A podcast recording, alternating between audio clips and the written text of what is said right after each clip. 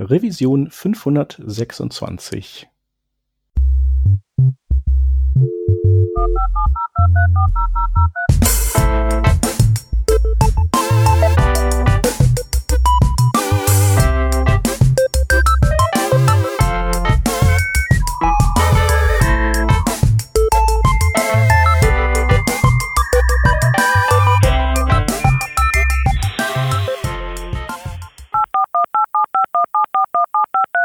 Diese Revision von Working Draft wird euch präsentiert von Hörerinnen und Hörern wie euch. Auf patreon.com slash workingdraft könnt ihr uns ein paar Euro in den Hut werfen. Aus euren Beiträgen und unseren gelegentlichen Werbeeinnahmen bezahlen wir allerlei teure Softwareabos und das Honorar unserer Audioproducerin. Wenn ihr euch auch beteiligen wollt, könnt ihr das unter patreon.com slash workingdraft sehr gerne machen. Wir danken euch tausendfach für die Unterstützung und fürs weitere Zuhören.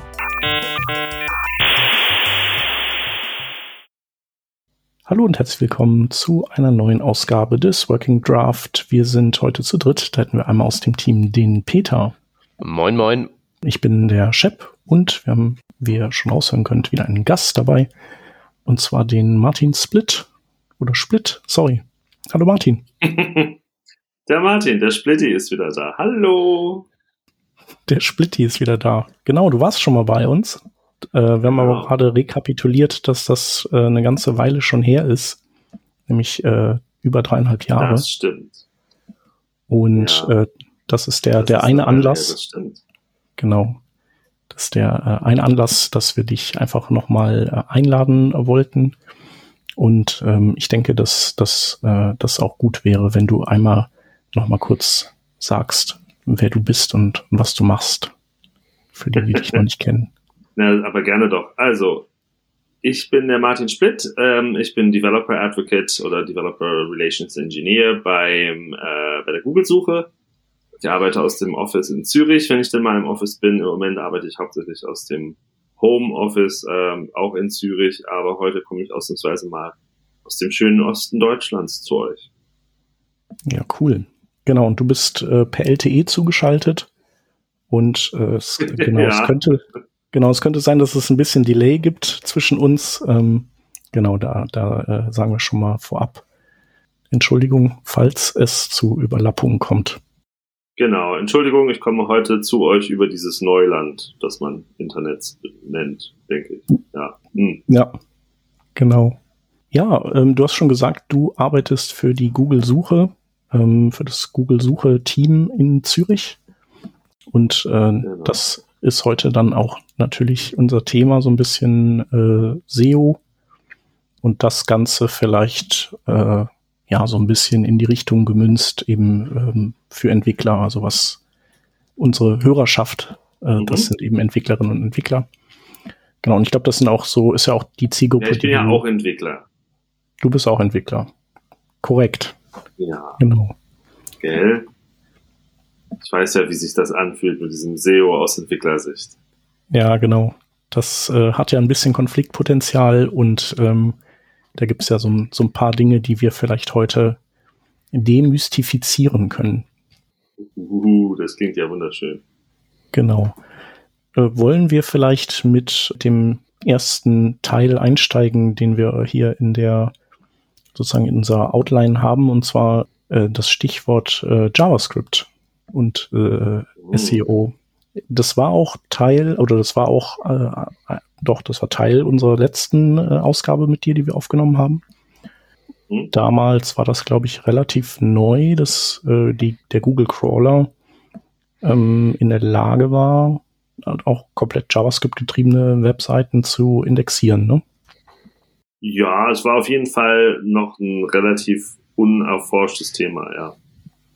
Genau, und ähm, damit äh, hat sich hat sich für euren Indexer natürlich auch sehr viel äh, an Möglichkeiten eröffnet und man konnte seine Angst davor verlieren oder zumindest äh, man konnte endlich ungestört seine Single-Page-Application-Projekte sozusagen umsetzen, würde ich sagen, seit seit eben dieser Gorge Knoten geplatzt ist, der immer so, wo er immer quasi dieses dieses Problem im Raum schwebte, ähm, dass äh, JavaScript-Sachen nicht indexiert werden können. Man muss dann noch, man muss dann noch dazu sagen, äh, das ist auch damals schon vor drei Jahren nicht das neueste Thema gewesen eigentlich, aber wir hatten halt ein bisschen das Problem, dass ähm, unsere Chrome-Version im Crawler recht weit nach hinten gehangen hat mit der Version und dass natürlich nicht alle Features unterstützt worden sind. Und das, das hat sich dann wirklich äh, 2019, glaube ich, war es, gab es dann einen großen Vorschub. Das muss man schon so festhalten. Ihr habt äh, damals, habt ihr es dann geschafft, glaube ich, umzustellen, ähm, also auf, auf ein System, das, das sozusagen der, der, der Headless Chrome, den ihr für die Indexierung benutzt, ähm, tatsächlich sozusagen immer die aktuelle Version war, richtig? Ja, so war das. genau. Das ist immer noch so, ja. Und äh, genau. dementsprechend. Wir haben damals auf den Evergreen Googlebot umgestellt. Ja, cool. Das heißt also ähm, so featuremäßig, was was jetzt wahrscheinlich so JavaScript-Syntax angeht und so, ähm, konnte der dann gleichziehen mit äh, mit dem, was so sonst tatsächlich mit also un, als un, fahrbarer Untersatz für die User benutzt wurde. Ähm, ja. Gibt es denn ähm, noch irgendwelche Dinge, die die nicht unterstützt werden, also die vielleicht nicht die die die andere Gründe haben, wo man irgendwie die man kennen sollte? Ja, also es gibt natürlich immer noch Unterschiede. Ähm, ein wesentlicher Unterschied ist sicherlich, dass wir äh, alles Mögliche, was irgendeine Nutzerinteraktion beziehungsweise eine Nutzerberechtigung braucht, nicht unterstützen. Also keine Kamera, kein Mikrofonzugriff, kein Location-Zugriff. Ähm, da muss man sich einfach drüber im Klaren sein, dass das dann alles fehlschlägt. Äh, wir unterstützen kein WebGL. Canvas API ist auch so eine Sache. Das ist dann ein bisschen hakelig. Und es gibt dann noch so ein paar feine Unterschiede, sowas wie WebSockets zum Beispiel. Unterstützen wir zwar schon, wenn du aber versuchst, eine WebSocket-Verbindung aufzubauen, schlägt das fehl. Also du musst dann einfach damit rechnen, dass das Promise fehlschlägt.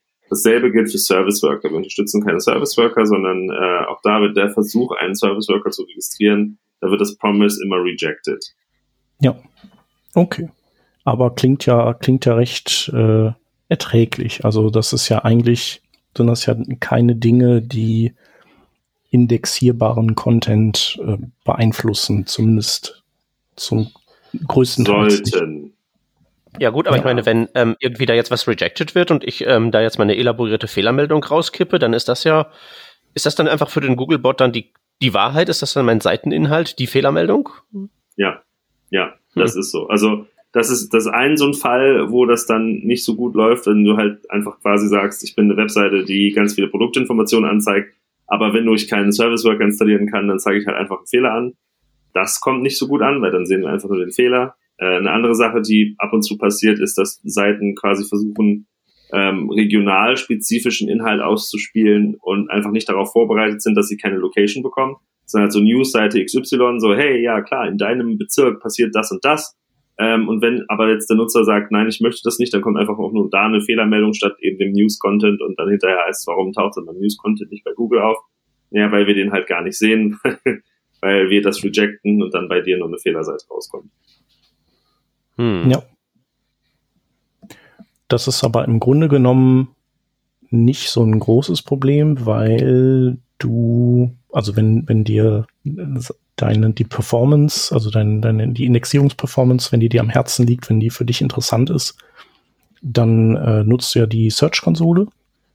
Das ist ja mhm. sozusagen euer äh, Produkt, was früher die Webmaster-Tools waren, wo man irgendwie alles an, an Daten und an Statistiken und vielleicht auch an äh, Problemen äh, aufgelistet bekommt, die eben beim Indexieren der Seite stattfinden. Und da gibt's ja dann auch ähm, also ich weiß nicht, ob ihr sowas direkt melden würdet, aber spätestens, wenn man dann in diese, da gibt es ja so eine Möglichkeit zu sagen, zeig mir mal die Seite, wie die der, der Googlebot sieht. Ja. Und wenn man das dann macht, dann würde man das ja da spätestens feststellen, ne? Genau. Also man würde es wahrscheinlich schon im Fehlerreport feststellen, ähm, denn wenn alle Seiten A mal nur eine Fehlermeldung beinhalten und B gleich aussehen, dann würden die irgendwie früher oder später aus dem Index fliegen oder gar nicht erst in den Index aufgenommen werden und dann würde man merken, hm, komisch, warum sieht denn sieht denn das hier so aus, wie es hier aussieht, dass halt nichts indiziert ist äh, und dann würde man mal nachschauen, genau wie du gesagt hast, mal anse ansehen, wie der Googlebot eigentlich die Seite sieht und dann würde man feststellen, oh, das ist ja gar nicht so gut. Ja. Genau, was ich auch gelernt habe, ist, dass ihr Ressourcen, die, glaube ich, von, von nicht same site sind, dass ihr die, glaube ich, automatisch blockiert. Ne? Also da kann man auch mal drüber fallen, richtig? Ähm, jein, also eigentlich nicht. Eigentlich grundsätzlich, wenn ich jetzt irgendwie Bilder von einem anderen Host einbette oder so, oder eben andere auf einer anderen Site einbette, ist das eigentlich überhaupt kein Problem. Das funktioniert schon. Problematischer wird's, wenn es da einen HTTPS versus Non-HTTPS Unterschied gibt, aber auch das fällt ja dann dem Nutzer auf die Füße und nicht nur Googlebot. Äh, da versuchen wir eigentlich schon so gut wie es geht, an der Nutzererfahrung zu bleiben. Okay. Ich dachte, ich hätte mal, hätte da mal was gehabt, ähm, was dann irgendwie gescheitert ist, weil da eben was von, von woanders geladen wird und dann würde das gesperrt und dann wartet der einfach ewig drauf und ähm, das genau, kommt ab und zu mal vor unter ganz bestimmten Gesichtspunkten, vor allen Dingen, wenn diese Drittseite unseren Crawler blockiert. In dem Moment, wo du dann quasi auf der Drittseite sagst, nein, Googlebot darf hier keine Requests machen, dann haben wir natürlich verloren, weil Überraschung, Überraschung, äh, für, den, für die Suche relevant ist halt alles, was der Googlebot abrufen würde und wenn der das nicht abrufen kann, weil du es verboten hast, dann haben wir ein Problem. Aber warum würde ich das verbieten? Hm? Warum würde ich das verbieten? Ach, da gibt's einige Leute, die dann denken, also das, das kommt von Missverständnis darüber, was der Googlebot eigentlich ist, so von wegen was, warum macht denn da irgendjemand irgendwelche Abrufe auf meine Seite, das will ich aber gar nicht, bis hin zu Missverständnis darüber auf der SEO-Seite und auch auf der Entwicklerseite, das ist ja nur eine API, da muss ja jetzt der, der Googlebot, der soll die ja nicht, der soll ja nicht unsere API indizieren. Ha. Mhm. Stimmt. Ja, ich glaube, genau. Ja, ja, stimmt, sowas. Das war das auch, glaube ich. Ja, das ist relativ häufig, dass da Leute den, den Mechanismus missverstehen. Genau, das, das war dann, dass man das, dass man quasi, da wurden dann quasi alle Pfade, die äh, slash API waren, wurden in die oh, ja. Robots TXT unter dem Disallow eingetragen. Genau. Und dann konnte der natürlich, dann, dann galt das eben auch für Ajax-Requests, die da hingingen und dann konnte der eben die entsprechenden Seiten nicht rendern. Genau, das war's. Genau. Ja. Und wenn wir diese Seiten nicht abrufen können, dann kriegen wir natürlich auch die API-Responses nicht, die dann den Content bereitstellen. Und dann fehlt uns natürlich da der Content. Das ist dann halt ungünstig. Ja. Was da stattdessen die bessere Alternative ist, ist, ähm, man kann ja auch über die, über HTTP-Header, kann man ja auch sowas ja. sagen wie, ähm, du kannst diese Ressource zwar abrufen, aber bitte äh, indexier die nicht und äh, genau. folge auch nicht irgendwelchen Dingen, ne? Ja. Genau, du kannst dann äh, sogenannten ähm, Meta-Robots-Header platzieren und äh, in dem Header kannst du dann zum Beispiel sagen No Index, dann wird es halt nicht indiziert. Ja. Genau, da gibt's ja eh so ein bisschen äh, tatsächlich Missverständnisse, was eben das äh, Disallowen das und das äh, Indexen und ja. das äh, Followen von Ressourcen angeht. Ne? Ja, da gibt's auch immer mal äh, Leute, die dann ein bisschen übers Ziel hinausschießen. Also es ist ja auch einfach so, wir, wir können ja nur eine bestimmte Menge von Abfragen an deinen Server gleichzeitig richten. Wir wollen ja deinen Server nicht über, überwältigen mit, mit Googlebot-Anfragen. Du sollst ja natürlich auch noch nach wie vor deine Nutzer bedienen können. Ähm, und dann gibt es sowas, das nennt sich Crawl Budget. Und da werden alle SEOs ganz schnell ganz nervös, weil, oh Gott, oh Gott, oh Gott, ich muss aber mein Crawl Budget schonen und sinnvoll einsetzen. Und ich sag mal so, alle Seiten unterhalb von 10.000 äh, Subseiten brauchen sich da überhaupt gar keine Gedanken drüber machen und selbst darüber, ich würde fast sagen, bis eine Million ist das eigentlich normalerweise kein Problem. Oben drüber wird's dann halt haarig, dass wenn ich jetzt ein riesen Online-Retailer bin oder eine riesen Online-News-Seite und alle fünf Minuten kommen neue Artikel, dann möchte ich natürlich sicherstellen, dass diese neuen Artikel auch quasi die Zeit bekommen oder das, das Budget bekommen, gecrawlt zu werden und das nicht auf irgendwelchen Quatsch äh, verschwendet wird, aber das, das managt man anders als mit einem Disallow. Wie denn? Ja, mit Sitemaps zum Beispiel, wo man halt in der Sitemap dann sagt, also das ist jetzt mir eine sehr, sehr wichtige URL und alles, was man dann aus der Sitemap rauslässt, wird dann tendenziell von uns auch eher weniger abgerufen. Außer wenn wir es halt brauchen, weil es eine API-Ressource ist zum Beispiel. Mhm. Dann, dann muss man halt sagen, API-Ressourcen, solange es keine Post-Requests sind, werden sehr aggressiv auch mit gecached und dann kann man über das Cache-Management so ein bisschen auch da das eingrenzen, sag ich mal, oder eindämmen. Hm. Genau, über, über die, über die Sitemaps müssen wir auf jeden Fall gleich nochmal äh, bisschen, bisschen quatschen.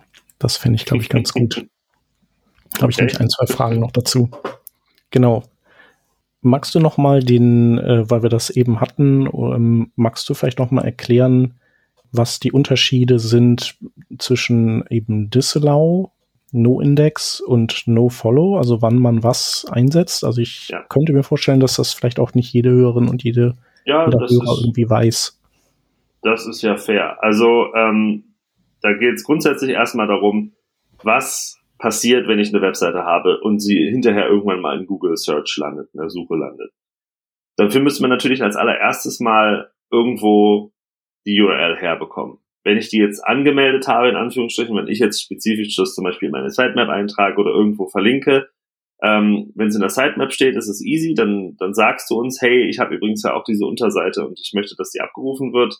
Äh, super Sache das. Dann, dann machen wir das. Ansonsten finden wir es tendenziell über Links. Und dann ist es halt so ein bisschen so, ähm, Links haben natürlich auch eine gewisse Auswirkung aufs, aufs Ranking und Links benutzen wir auch, um ein bisschen zu verstehen, wie ist die Struktur einer Seite. Also hat jetzt zum Beispiel, ich habe eine, eine Landingpage, die haben wir irgendwo gefunden, die ist irgendwo verlinkt gewesen.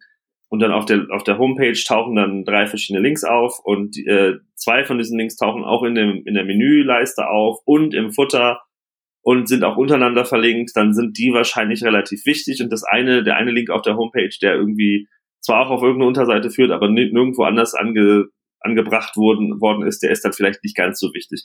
So versuchen wir auch so ein bisschen die Struktur einer Seite zu verstehen und das geht zum Beispiel mit der Sitemap nicht. Die Sitemap ist einfach eine, im Prinzip eine Liste, eine, eine XML-Datei, wo man einfach die ganzen Unterseiten auflistet und da hat man keine Struktur und keine Hierarchie drin. Ähm, von daher sind solche Links dann relativ wichtig und deshalb nennt man es auch Crawling, weil wir uns quasi so krabbelnd von einem Link zum nächsten hangeln. Ähm, und dann kann es natürlich passieren, dass ich bei diesen Links auf Seiten komme, von denen der Besitzer oder, oder Verwalter einer Webseite gar nicht will, dass wir die abrufen. Weil das ist ja dann so der, der zweite Schritt. Wir äh, finden irgendwo eine URL, dann müssen wir die mal abrufen. Was heißt abrufen? Wir machen da einen HTTP-Request dahin. So. Wenn ich das nicht möchte, dass da ein HTTP-Request auf diese Unterseite äh, ausgeführt wird, weil ich vielleicht denke, dass da alle HTTP-Requests auf slash private und die ganzen Unterseiten, das ist alles Quatsch, weil das will ich sowieso nicht, äh, das finde ich gar nicht wichtig. Dann kannst du uns halt das sagen, dann machst du eine robots.txt-Datei direkt auf deine Domain. Also wenn ich jetzt example.com habe, mache ich example.com slash robots.txt, eine kleine Textdatei, schreibe da rein disallow slash private. Und dann würden wir alles, was wir an URLs zu example.com finden, wo slash private drin steht, das würden wir dann in Ruhe lassen und würden da keine Requests dazu machen. So, das ist aber wirklich nur, wenn ich da keinen Bock habe, dass mein Server quasi Traffic irgendwie auf diese URLs bekommt, die meiner Meinung nach gar nicht sinnvoll sind und wo ich nicht möchte, dass da ein Bot irgendwie drauf geht. Ist auch, ist auch in Ordnung, ist auch fair.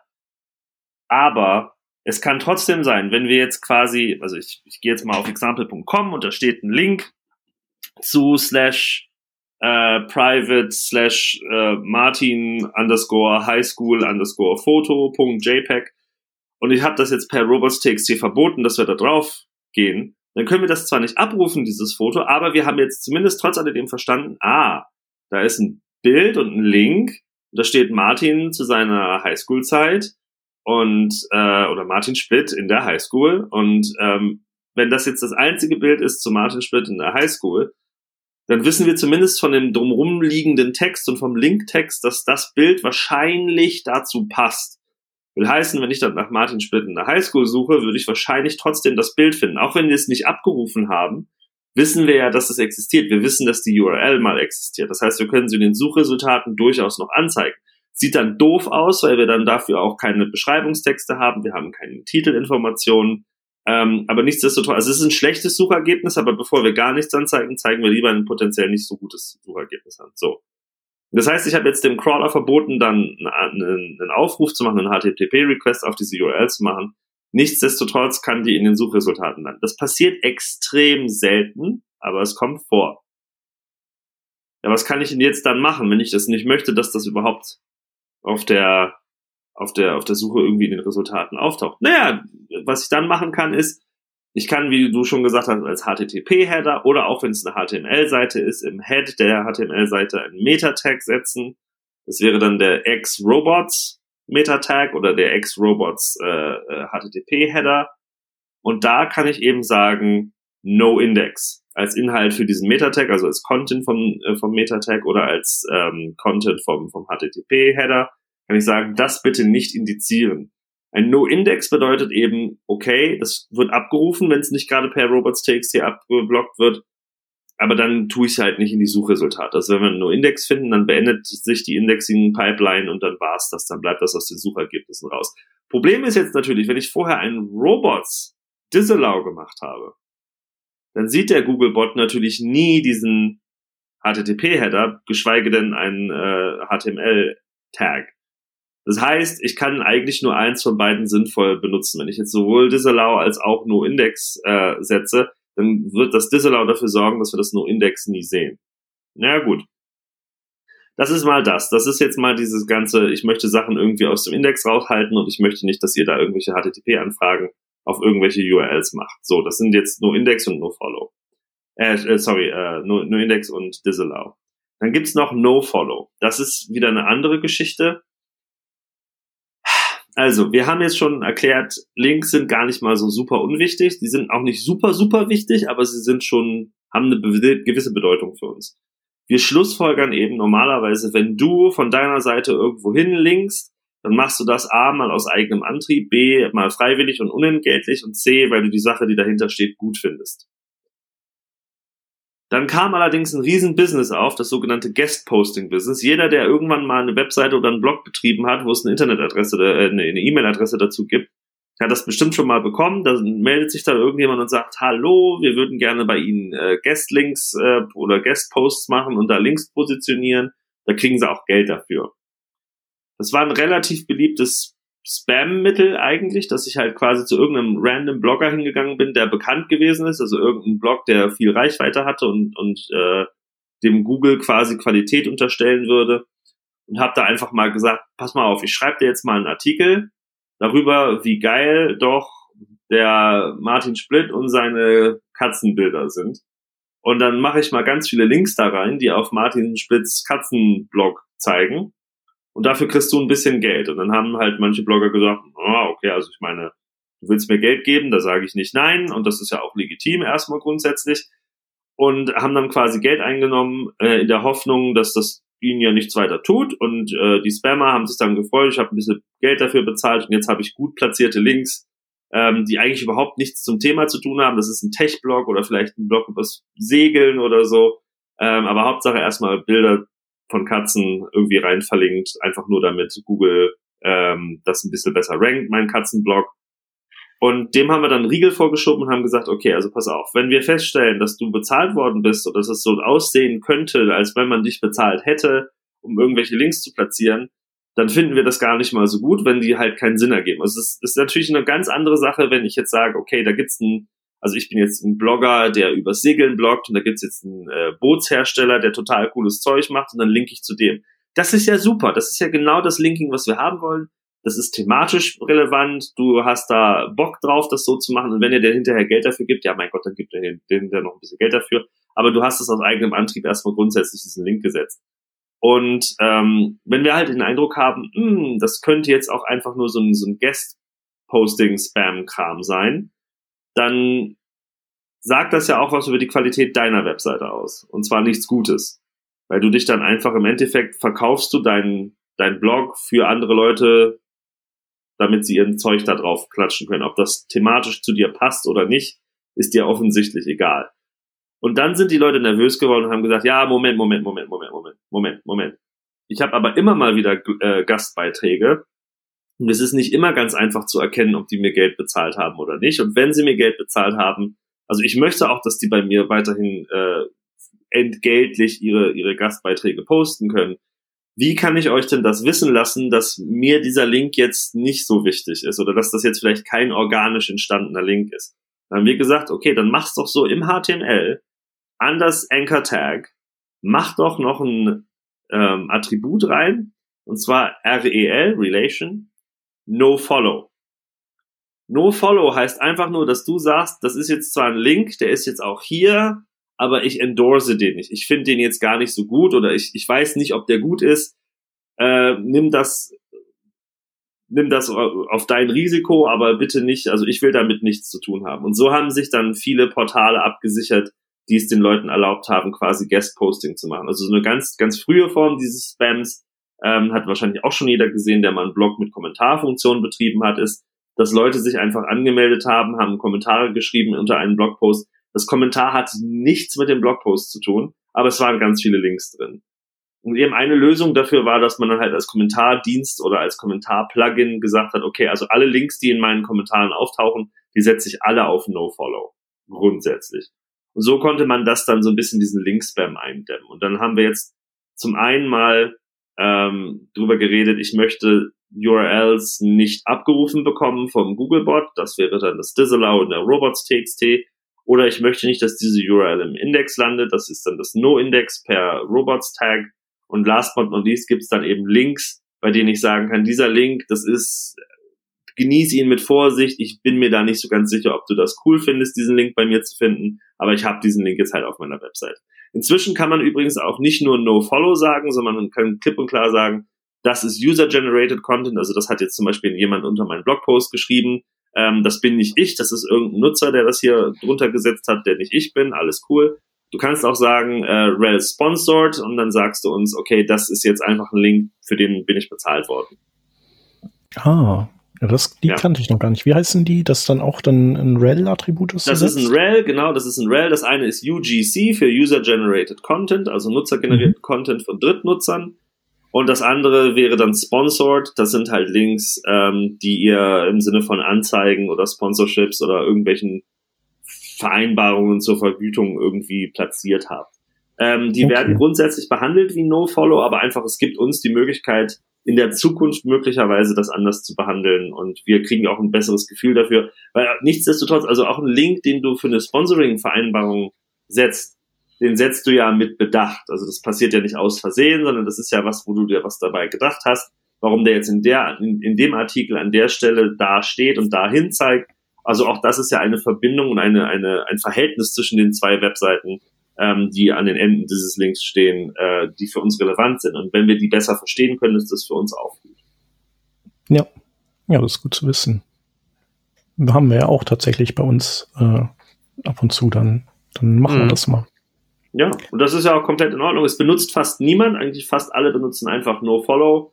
Äh, ist auch okay, aber einfach, es ist cool. Je mehr semantische Bedeutung wir haben, desto besser ist es natürlich. Mhm. Ja, klar. Nee, ist irgendwie ist jetzt äh, zumindest an mir vorbeigegangen, dass die, hm. dass es die gibt. Ist an den meisten SEO, also das, das Ding ist natürlich, das ist so eine richtige klassische SEO-Sache, so ein richtig klassisches SEO-Thema, wo sich dann die SEOs mit befassen. Und dann kommt das bei denen an, so, ja, gibt's jetzt neue Tags, werden aber behandelt wie nur Follow, ja, dann passt das, dann ist mir das egal. Das mhm. fällt dann so ein bisschen unter den Tisch, weil so, ja, ja, komm, ist ja eh wie nur, nur Follow, wir machen schon nur Follow, passt. Ja. Ja, das ist halt immer so die Frage, was, was mir das bringt so im Vergleich zu No-Follow. Also ja. dieser, in Anführungszeichen, Distanzierungsschritt, so von wegen, ich habe den Link nicht gesetzt, also jetzt nicht von anderen auf mich schließen, macht ja irgendwie ähm, so grundsätzlich Sinn, aber dann ist der Unterschied zwischen No-Follow und Sponsored ja wirklich so ein Versprechen in ja. der Zukunft, dass man es dann vielleicht eines Tages besser versteht. Ja, ja, genau. Also ähm, also das, ist, das ist, muss ich auch fairerweise sagen, das ist für uns und das bringt dem Webseitenbetreiber eigentlich nichts muss mhm. man so hart sagen. Aber müsste man dann auf eurer Seite nicht äh, so das Design von solchen Features ähm, vielleicht auch so machen, dass da äh, mehr so ein Incentive besteht? Ähm, also ja. jetzt frage mich nicht, wie das gehen soll, aber so, ja, ja. Ich, es ist ja in eurem Sinne sozusagen da auch die Leute dazu zu bringen, das zu, genau. ne, einfach nur so zu sagen, genau. hier, das gibt's jetzt auch und dann irgendwo ein Dokument zu schreiben, wie du richtig sagst, das kriegt ja kaum jemand mit dann. Ja, ja, das ist so. Also äh, natürlich grundsätzlich wissen wir nicht, was in der Zukunft damit passiert. Ich kann mir schon vorstellen, dass das ein oder andere Team da noch Ideen hat für die Zukunft, was sie damit machen möchten. Und ich denke, da wird es auch noch mehr irgendwann mal vielleicht dazu geben. Im Moment ist es wirklich einfach so, wir, wir machen das, das ist jetzt schon Guesswork, also wir, wir schauen uns No-Follow-Links an und sagen dann, wow, das sieht aber sehr nach, nach Sponsored Partnership aus hier und das ist dann vielleicht doch eher äh, User-Generated Content hier. Also wir, wir machen da schon Guesswork wir versuchen das schon rauszukriegen, was das, was das für eine Bedeutung haben könnte. Aber natürlich, je offensichtlicher man das macht, desto einfacher ist es für uns, das zu differenzieren. Ähm, Im Moment gibt es da noch nichts, was jetzt irgendwie dem Webseitenbetreiber Betreiber einen, einen Nutzen geben würde, aber wer weiß, was da in der Zukunft kommt. Ich weiß es auch nicht. Hm. Ja, cool. Ich habe noch ähm, eine Frage zu der äh, JavaScript, äh, zu dem zu dem Headless Browser. Und zwar, ähm, du hast vorhin ja das Thema äh, Crawl Budget erwähnt und meintest ja auch, dass es irgendwie, ähm, also quasi wie viel, wie viel Arbeit investiert ihr ins Scrollen einer Seite ähm, und da, dass ihr da eben sehr viel Kapazität habt. Ähm, mich oder ich hatte äh, immer die Frage, ob es also auch, wenn ich in der mittlerweile, wenn ihr JavaScript ausführen und rendern könnt und es dann indexieren könnt, dann ist das im Vergleich zu einem zu einem Curl auf eine Ressource natürlich ein hundertfach höherer Aufwand. Auch, auch wenn das vielleicht auch in Sekunden geht, aber der Curl ist halt dann einfach, der ist so primitiv, dass, dass man von denen eben in der gleichen Zeit hunderte abschicken könnte. Und ich habe mich gefragt, ob man nicht trotzdem, was zumindest die Indexierungsgeschwindigkeit äh, und vielleicht auch den Indexierungsumfang angeht, äh, die Nase immer noch vorne hat bei euch, ähm, wenn man eben server-side gerenderte Inhalte bereitstellt, gegenüber eben welchen, die nur clientseitig gerendert werden können. Also rein, rein logisch ja. müsste das ja so sein. Ja. Würdest du das, das bestätigen? Ist, das ist eine wahnsinnig komplizierte Frage. Ähm, grundsätzlich Jein. Also ein ganz klares Jein an mhm. dieser ja, Stelle. Äh, nein, das, das Problem ist ein bisschen, äh, also natürlich hast du recht, ganz klar, eine Seite, die wir nicht rendern müssten, wäre natürlich immer schneller durch und, und deutlich günstiger für uns auch ressourcentechnisch zu machen.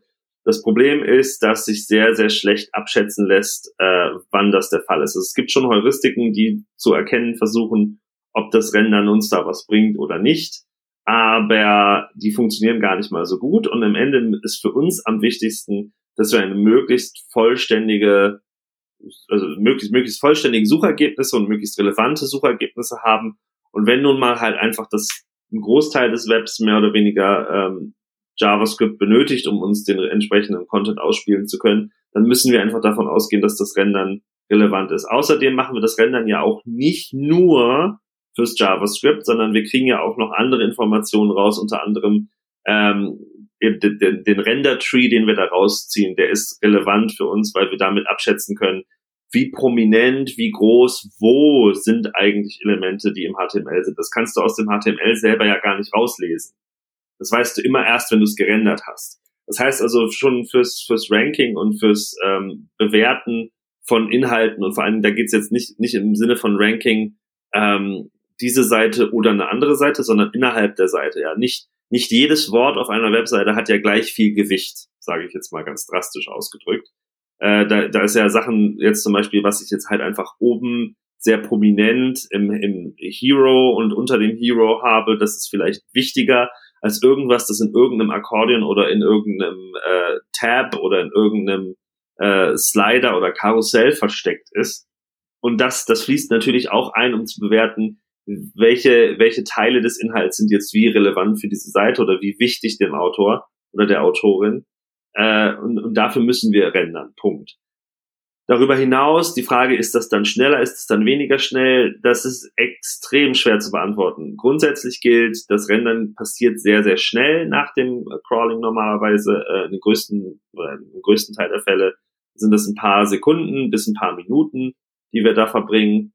Ähm, Nichtsdestotrotz passieren Dinge natürlich in Parallel. Das macht es sehr, sehr schwer, das auch auszuwerten und da, das auch wirklich faktisch richtig beantworten zu können, die Frage. Weil zum Beispiel gibt es ähm, verschiedene Subdienste quasi in der Indexing Pipeline, die gleichzeitig ablaufen. Einer davon beispielsweise ist die Frage, was ist denn jetzt eigentlich Duplikat, also was, was ist der eigentliche Content und was ist eine, eine, eine Duplikat, eine Kopie davon oft zeigen ja zum Beispiel mehrere URLs auf denselben Inhalt und dann wollen wir natürlich nur eine URL im Index haben und nicht äh, 30 URLs, die alle dasselbe im Endeffekt an Inhalt generieren.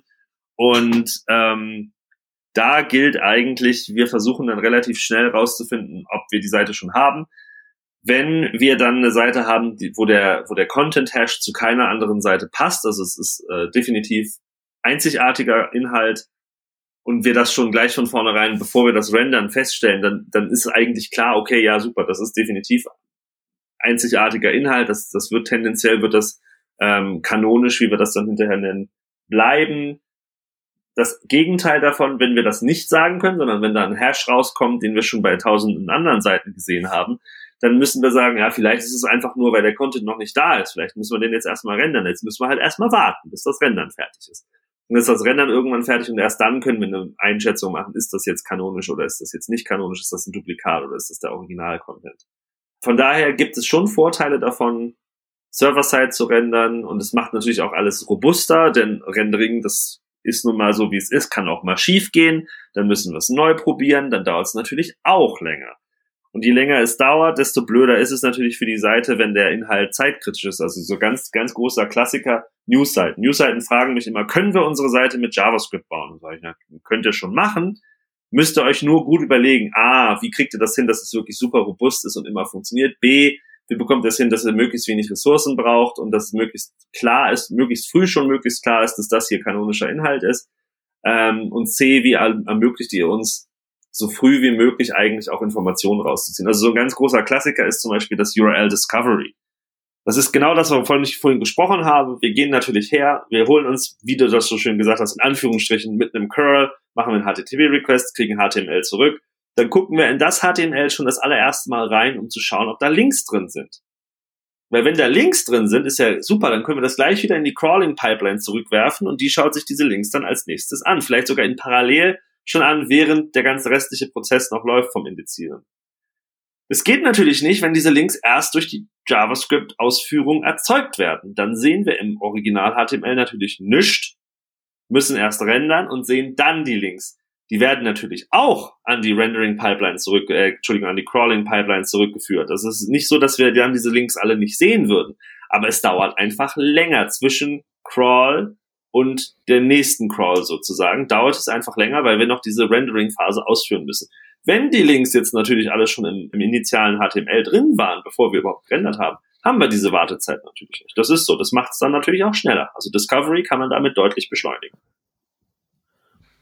Dann ist das ja eigentlich äh, so, so ein bisschen wie diese, also so ein bisschen wie die Performance Best Practices ja auch äh, genau. das sagen, pack halt deine Sachen ins HTML, damit der genau. sozusagen der, der Ressourcenscanner, der da vor dem echten Parser drüber rennt, möglichst viel davon schon findet.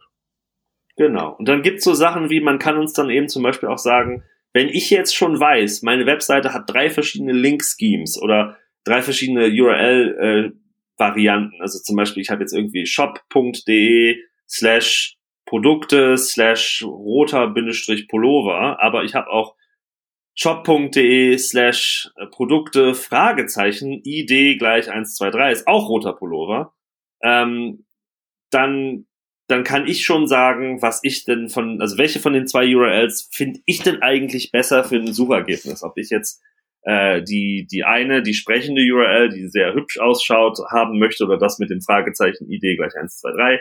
Ähm, kann ich im HTML festlegen.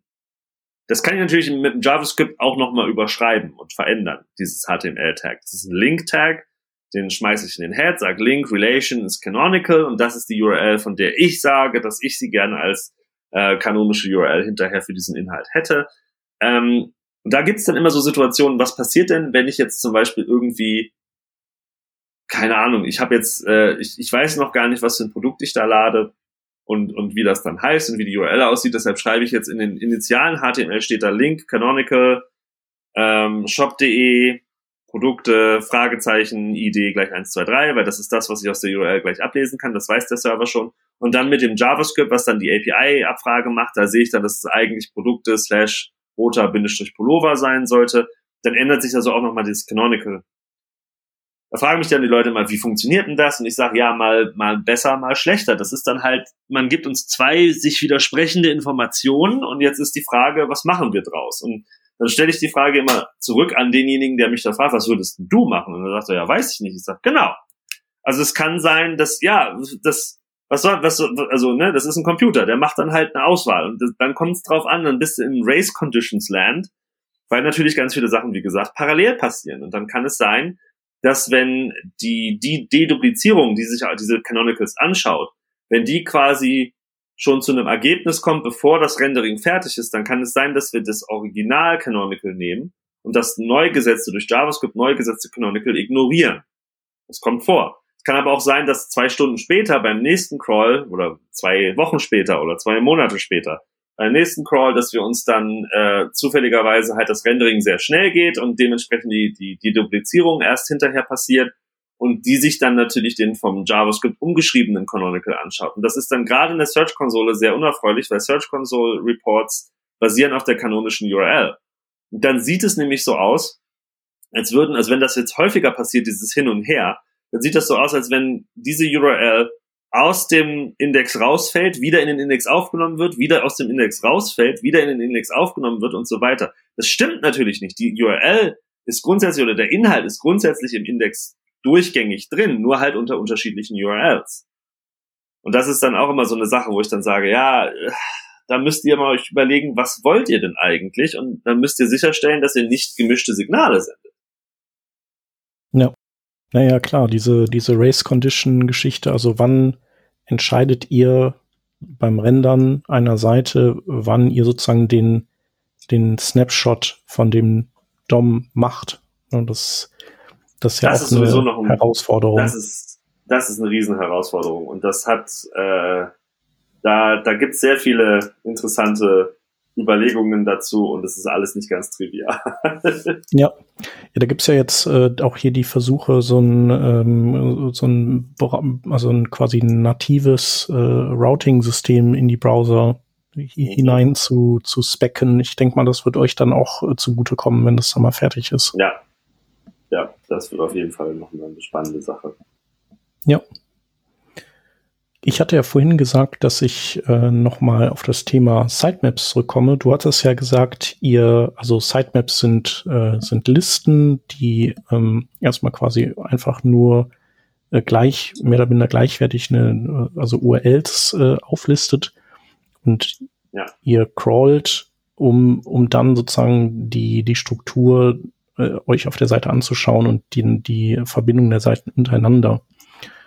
Und äh, das funktioniert logischerweise dann äh, am besten oder nur, wenn auch tatsächlich Links gesetzt sind. Ähm, und es gibt ja immer noch hier und da so Entwicklerinnen und Entwickler, die vielleicht lieber ähm, äh, äh Diffs mit On-Click-Händler verwenden. Und dann oh. fällt euch das natürlich schwer. Also ich meine, das, da seid ihr aufgeschmissen. Meine Frage wäre, kann man Natürlich sollte man das idealerweise ja. reparieren. Aber kann man, äh, kann man sich damit retten, dass man eben XML Sitemaps oder gibt es auch andere Formate, ich weiß es nicht, jedenfalls diese Sitemaps nutzt, ähm, also vielleicht auch ähm, als äh, technischer SEO das nutzt, wenn die Entwickler im anderen Bereich, sagen wir mal, das so suboptimal programmiert haben, damit ihr trotzdem in der Lage seid, die Seite ähm, so einigermaßen zu indexieren? Ähm, also wäre das sozusagen so, naja, so ein Auffangnetz? Ja, hm. ist das ist eine Sitemap im Auffangnetz? Ähm, also es gibt verschiedene Formate tatsächlich. Es gibt die Möglichkeit, sie als Textformat auszuwerfen. Man kann uns ein RSS-Feed geben, man kann ein Atom-Feed geben äh, oder eben ein XML-Format. Das, das geht schon alles. Also es rettet einen nicht wirklich. Es, es hilft ein bisschen. Es hilft uns zumindest mal die URLs zu finden. Aber wir verstehen natürlich nach wie vor nicht die Struktur, wo von welcher Seite auf was gelinkt wird, was ist da der, der Kontext, was ist da der, der Linktext dazu. Das fehlt uns dann alles. Wir wissen dann einfach nur, okay, also diese Seite besteht aus diesen 30.000 Unterseiten, aber wir haben dann eigentlich wenig Möglichkeiten irgendwie rauszufinden, inwiefern gehören die zusammen, in welchen Themenkomplex gehören die, in welchem Kom Kontext wird das verlinkt. Und da fehlt uns einfach semantisch dann ganz viel Information. Also es, es ist besser als gar nichts, aber es ist definitiv nicht die große Rettung gegenüber einfach richtig machen. Ja. Okay. Ja, macht ja auch Sinn, so wie du es ja auch vorhin erklärt hast. Und dann hätte ich noch eine Frage zu den äh, Sitemaps. Da gibt's ja auch so Angaben, die man machen kann, sowas wie, wie oft sollt, also mit welcher Frequenz sollt ihr irgendwas scrollen oder wie wichtig ist einem was. Wäre das äh, oder liege ich richtig, wenn man, wenn man diese Sachen äh, da einsortiert, wo auch äh, das äh, Keywords Meta Tag einzusortieren ist, nämlich äh, Relikt aus alter Zeit, ähm, interessiert ja. euch eigentlich nicht, guckt ihr nicht drauf. genau, also wir sind da relativ transparent in der Dokumentation auf jeden Fall. Ähm, also nochmal, grundsätzlich gibst du uns einfach eine Liste von URLs, von denen du denkst, dass sie wichtig sind. Was du uns geben kannst, ist äh, Last Mod. Damit sagst du uns, wann sie das letzte Mal modifiziert worden ist. Das heißt, immer wenn wir die, die Sitemap abrufen und stellen fest, oh, da hat sich jetzt aber seit dem letzten Crawl an den und den und den URLs was verändert, weil das Last Modified sich geändert hat, dann nehmen wir das auf jeden Fall mal als Hint her. Aber wir schauen auch, ob das stimmt. Also jetzt nicht einfach, wenn du jetzt quasi sagst, okay, also wir generieren jetzt einfach einmal die Stunde unsere Sitemap neu und schreiben da immer wieder rein, dass das hätte sich, also alle unsere URLs hätten sich dann geändert, hätten dann neuen Inhalt drauf dann kriegen wir das mit und dann ignorieren wir das auch. Also das ist dann so eine Sache, da ist es so Case by Case. Wenn wir halt den Eindruck haben, okay, das Last Mode wird hier sinnvoll verwendet, dann nehmen wir es als, als äh, Hinweis gerne und dankend an. Anders ist es mit Priority und Change Frequency. Das hast du ja schon angesagt. Da gibt's eben auch zwei äh, Tags in XML, wo du sagen kannst, also das ist mir jetzt ganz wichtig und das ist mir vielleicht nur nur halb so wichtig oder drei Viertel so wichtig oder wie auch immer. Es ist, glaube ich, ein Wert zwischen 0 und 1. Das ist so ein, so ein, so ein, äh, so ein Bruch, sag ich jetzt mal 0,8. Das ist dir zu 80 Prozent so wichtig, wie eine andere Seite dir 100 Prozent Wichtigkeit zugesprochen hast. Das ignorieren wir, weil es einfach sich gezeigt hat, dass die Leute das nicht sinnvoll nutzen und dass wir da mehr Arbeit mit haben und mehr Code, der potenziell fehleranfällig ist, haben, der dann am Ende überhaupt nichts bringt. Und das ist dasselbe mit der äh, Change Frequency. Die Leute schreiben dann irgendwie rein, ja, ja, diese URL ändert sich hourly und dann stimmt das aber gar nicht und meistens ist das leider so. Also Last Mod lässt sich tendenziell scheinbar noch gut genug managen, dass viele Webseitenbetreiber das äh, gewissenhaft und sinnvoll verwenden, so dass wir das nutzen können. Aber Change Frequency und Change Frag ist es, glaube ich, und ähm, Priority sind so inflationär und falsch benutzt worden, dass wir da eigentlich keine sinnvolle Information mehr rausziehen können, weshalb wir die einfach, ja, ignorieren. Ja. Ja. Liegt auch auf der Hand. Ein Thema bei SEO ist, äh, wo es ja oft zu Konflikten zwischen äh, Frontend äh, und Entwicklern und äh, SEOs kommt, ist ähm, der Kult der HTML-Tags, also dass seitens äh, von SEOs äh, bestimmte semantische Dinge erwünscht sind, die aber tatsächlich, also nicht, nicht tatsächlich, also an der Stelle genutzt werden würden, weil sie, weil das eben nicht die wirkliche Semantik darstellt. Und dann gibt's eben immer die Diskussion so, macht da ein H1 draus. Nee, aber man soll nur eine H1 auf der Seite haben. Lass uns ein H2 machen. Nein, das, ich möchte gern, dass das alles H1er sind. Ähm, ja.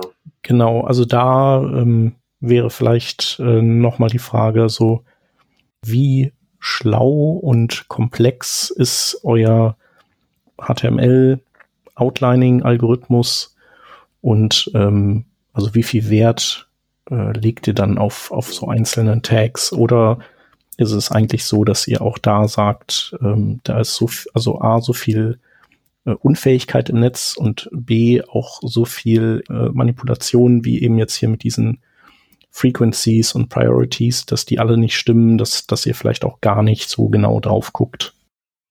Ja, also da muss man sagen, das wird total überbewertet. Äh, wir, wir haben da schon einen ganz guten Algorithmus, um rauszufinden, was wie wo gewichtet wird. Aber äh, es ist jetzt nicht relevant, dass jetzt alles H1 sein muss oder dass es nur eine H1 auf der Webseite geben darf.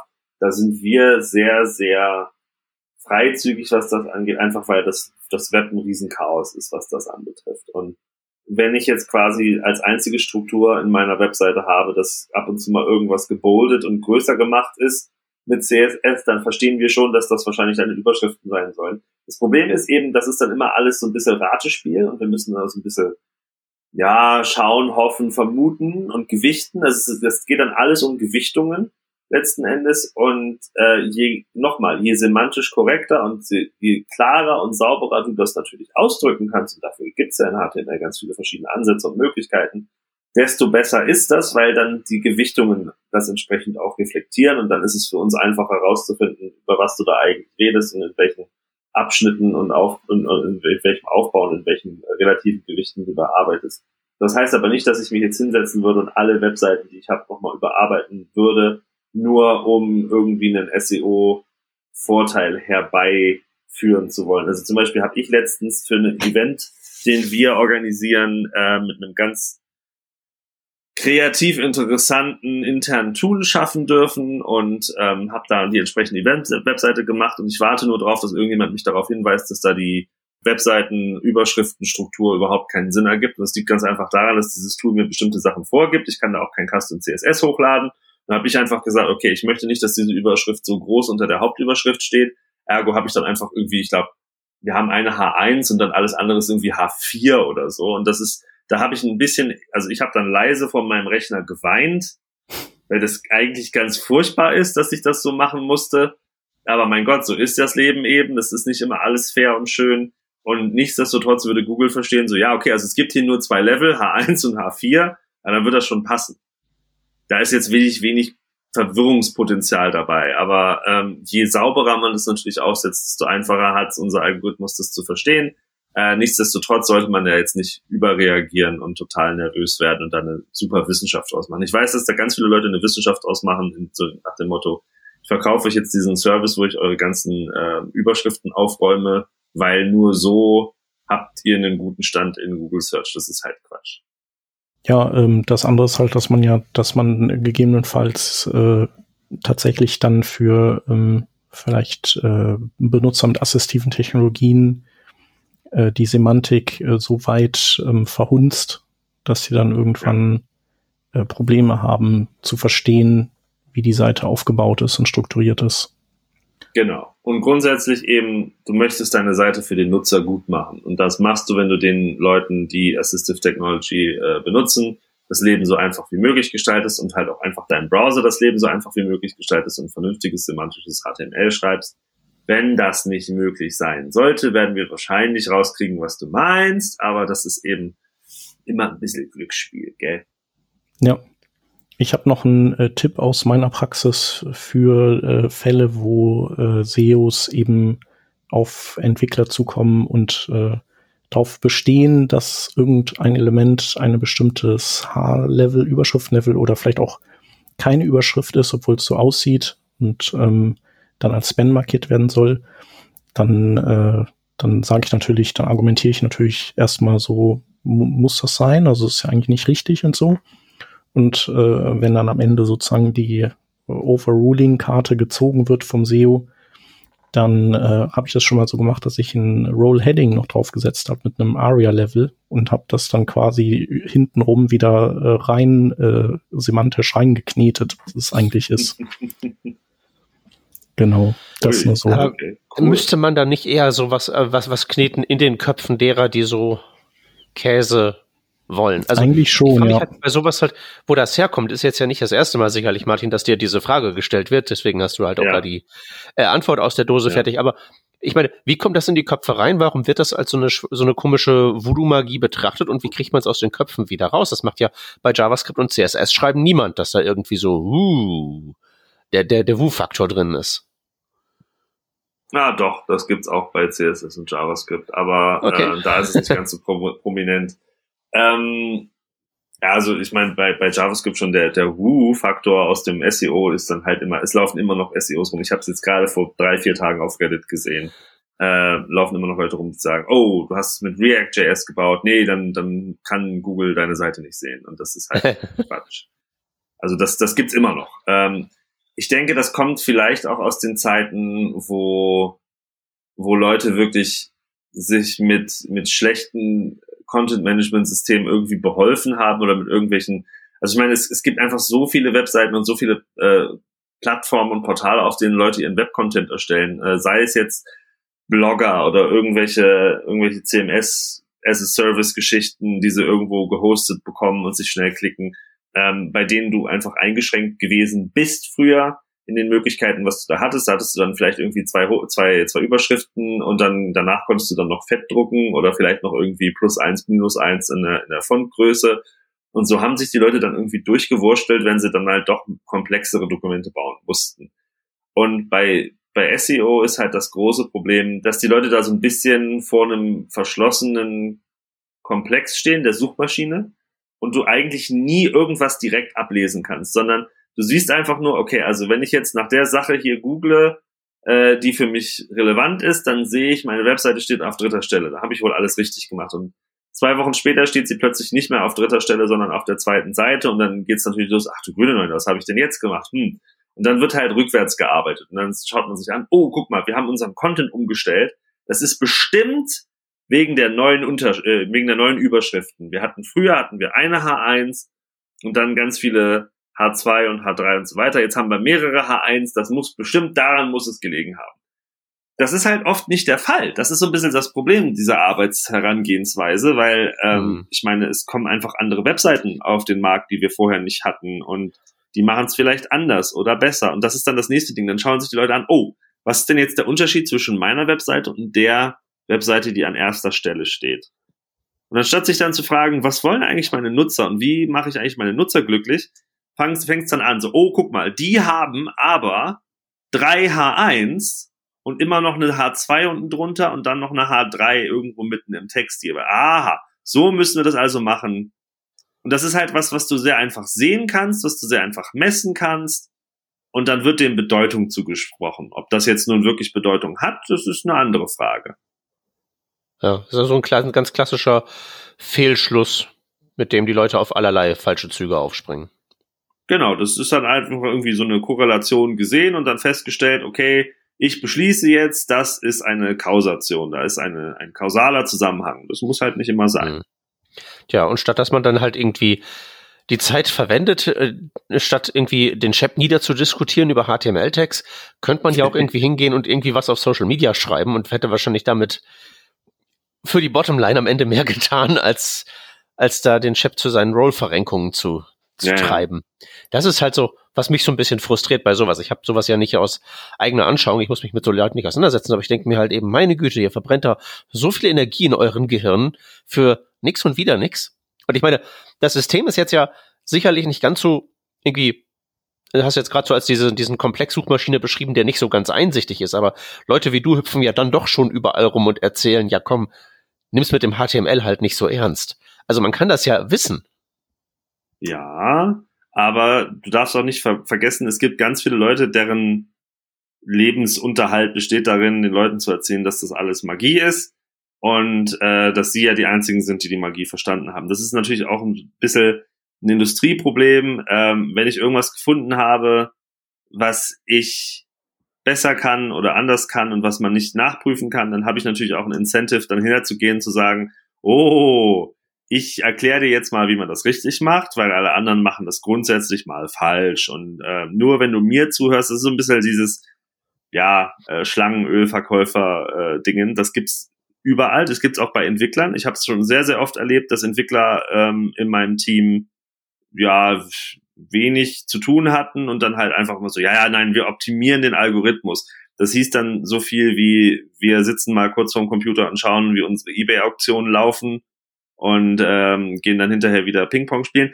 Das heißt aber nicht, dass jeder, der sagt, ich optimiere hier den Algorithmus, dass der dann so denkt und so schafft, aber das lässt sich natürlich für jemanden Außenstehenden nicht nachvollziehen.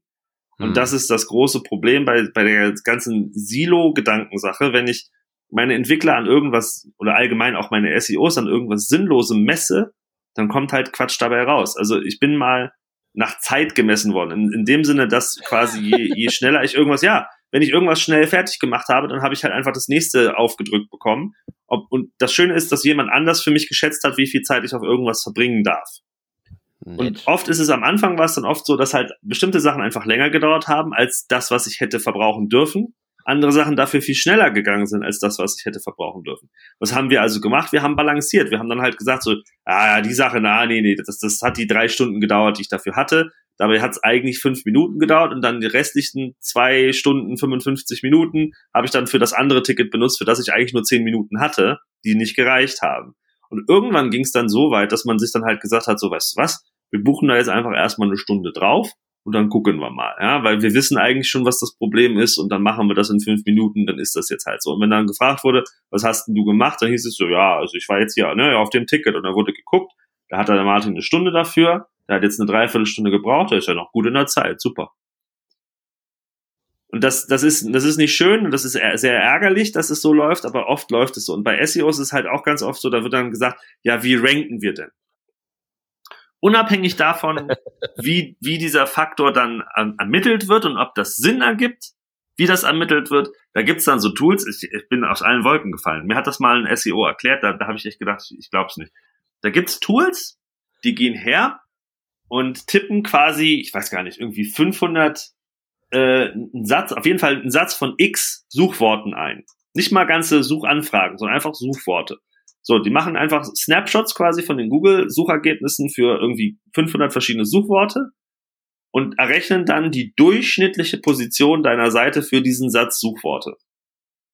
So, und dann geben sie dir basierend auf dieser mittel- oder durchschnittlichen Position, geben sie dir dann irgendeinen Wert aus.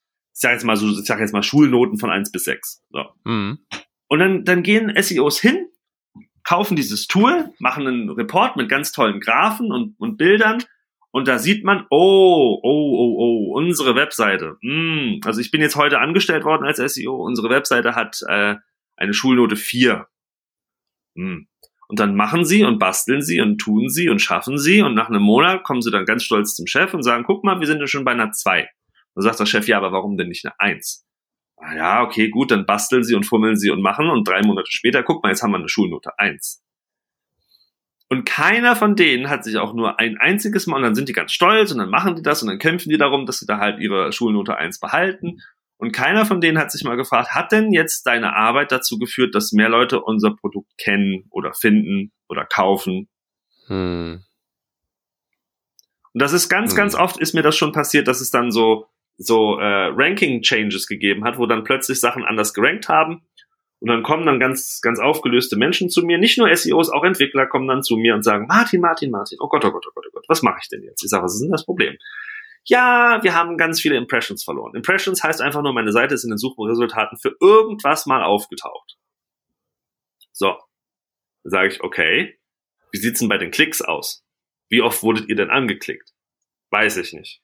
Ja, dann find das doch mal raus. Ist im, selben, ist im selben Report. Du musst es nur dazuschalten. Oh, die Klicks haben sich gar nicht verändert. Ach, na gucke an. Dann heißt das, du hast einfach Einblendungen zu Suchanfragen bekommen, wo der Nutzer dann entschieden hat, ja, also diese Seite hilft mir jetzt irgendwie nicht weiter für meine Suchanfrage, die ignoriere ich und hat sich nie angeklickt. Und die, diese Einblendungen hast du jetzt halt nicht mehr, weil ich meine, warum sollen wir denn deine Seite einblenden, wenn da eh dann für diese Suchanfrage niemand draufklickt, dann war es vielleicht kein gutes Ergebnis für diese Suchanfrage. Das heißt ja nicht, dass es nicht für eine andere Suchanfrage total gut ist. Wenn ich eine Bäckerei in Zürich betreibe, dann werdet ihr, wenn ihr nach einer Bäckerei um die Ecke sucht, meine Bäckerei nicht angezeigt bekommen. Ist das ein Problem? Nö, wenn das früher mal so war, dass ihr die Martins Bäckerei in Zürich gesehen habt, dann werdet ihr immer schön drüber gescrollt haben und habt gesagt, ja, ich bin ja gar nicht in Zürich, was soll ich denn mit einer Bäckerei in Zürich? Das bringt mir ja gar nichts. So. Und dann hat Google das irgendwann mal bemerkt, so, oh, unser Ranking ist gar nicht so gut. Guck mal, wir zeigen Seiten an, die ergeben überhaupt keinen Sinn für die Nutzer, die danach irgendwas suchen. Das ist ja blöd. Und dann wurde ich dann halt ausgeblendet und zack, hatte ich plötzlich viel weniger Impressions. Aber dieselbe Anzahl von Klicks, weil alle, die mich in Zürich suchen, die finden mich auch immer noch und sind ganz happy. Ja, hm. Hm. Ist das jetzt ein Problem? Ja, wenn du natürlich nach Impressions bewertet wirst, wenn dein Chef dann kommt und sagt, also wahrscheinlich im Zweifelsfalle von Tuten und Blasen keine Ahnung, sagt, hier, wir haben ein Problem. Wir haben 100.000 Impressions im Monat weniger. Was ist denn da los? Dann musst du halt auch das Arbeitsumfeld haben und das Verständnis haben, dann zu sagen, ja, das macht ja gar nichts. Unsere Klicks sind ja auf gleichem Niveau geblieben oder sogar noch hochgegangen. Ja, ist natürlich schwierig, wenn dann der Consultant mit seinem tollen Durchschnittsschulnotenvergabetool da um die Ecke kommt. Genau.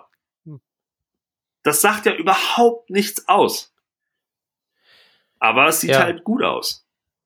Ja, ist das nicht vor allen Dingen auch komplett wertlos, weil äh, so Suchergebnisseiten ja doch auch personalisiert sind? Also ja, sie sind ein bisschen personalisiert, aber eben vor allen Dingen, also mein, mein Hauptproblem ist einfach, wenn ich eine Webseite bin, die eben eine, eine Bäckerei darstellt oder, oder ein, was weiß ich was, äh, Restaurationsausstatter. Was nützt es mir dann, dass meine Webseite für Bootsausstattung angezeigt wird oder für Kindergartenausstattung oder für, was weiß ich, äh, Autovermietung? Das nützt mir alles nichts. Schön, mhm. dass ich da auftauche, aber was, was habe ich denn da jetzt? Und ich will auch gar nicht in Abrede stellen, dass das eine Menge Arbeit ist, das so hinzubekommen. Also auch da an die SEOs, die das gemacht haben, Hut ab, das ist eine Menge Arbeit. Es ist halt einfach keine sinnvoll investierte Arbeit. Ha. Ich habe ja mit dem ganzen Thema nichts zu tun, deswegen gehe ich da jetzt ja sehr naiv ran. Aber ich denke mir halt eben, dieses Phänomen, über das wir da sprechen, das kommt mir halt eben auch vor allen Dingen halt eben so im SEO-Umfeld um. Und andere, sagen wir mal, Abteilungen, die sich mit so verwandten Problemen befassen, wie zum Beispiel, wir legen hier x Euro für Werbung auf den Tisch und verlangen dafür, dass mhm. irgendwie so und so was bei rumkommt. Also da scheint mir das so, dass die ja sehr viel näher dran sind, tatsächlich so Einsatz und am Ende Ergebnis und dann auch tatsächlich ein fassbares Ergebnis besser so so zu organisieren, dass das mehr so aussieht wie ein geplanter Prozess, wo irgendwie am Ende wirklich ja. das, was tatsächlich stattfindet, drin ist. Und nur bei SEO ja. sehe ich halt so diesen Kultfaktor ah. da drum. Also jetzt, jetzt breche ich mal für SEO eine Lanze, nachdem ich jetzt mal klar gesagt habe, was ich nicht so schön finde. Ähm, ja nicht alle SEOs, Nee, genau. Also es gibt unglaublich viele richtig, richtig gute SEOs und die setzen sich halt wirklich hin und sagen, okay, jetzt passt mal auf. Und da, da sehe ich nicht die SEOs in der Pflicht, sondern auch so ein bisschen die Firmen drumrum. Weil da eben das Problem ist, also beim, beim Marketing, ich würde behaupten, die meisten Chefs verstehen, wie sie ein Return on Investment für Werbung zum Beispiel raushauen. Okay, wir haben jetzt 100.000 Euro in Fernsehwerbung investiert und haben nur 20.000 Euro mehr Umsatz generiert. Irgendwie ist das Kacke gelaufen. So. Bei SEO kommen zwei Leute rein zur Tür zum, zum Bewerbungsgespräch. Der eine sagt, gib mir 1000 Dollar, ich mach ein bisschen Magie und Hex Hex und zack, bist du Nummer eins auf deiner Suchquery. Und dann sagt der Chef, oh, ah, das klingt aber gut. Und dann kommt der andere SEO rein und sagt, schönen guten Tag. Also ich würde mich mit euren Teams zusammensetzen. Ich würde mich, ich würde versuchen herauszufinden, wer ist eigentlich unsere Zielgruppe? Was genau sucht unsere Zielgruppe? Was genau braucht unsere Zielgruppe? Was macht unser Produkt, was die anderen Produkte nicht machen oder was macht unser Produkt besser?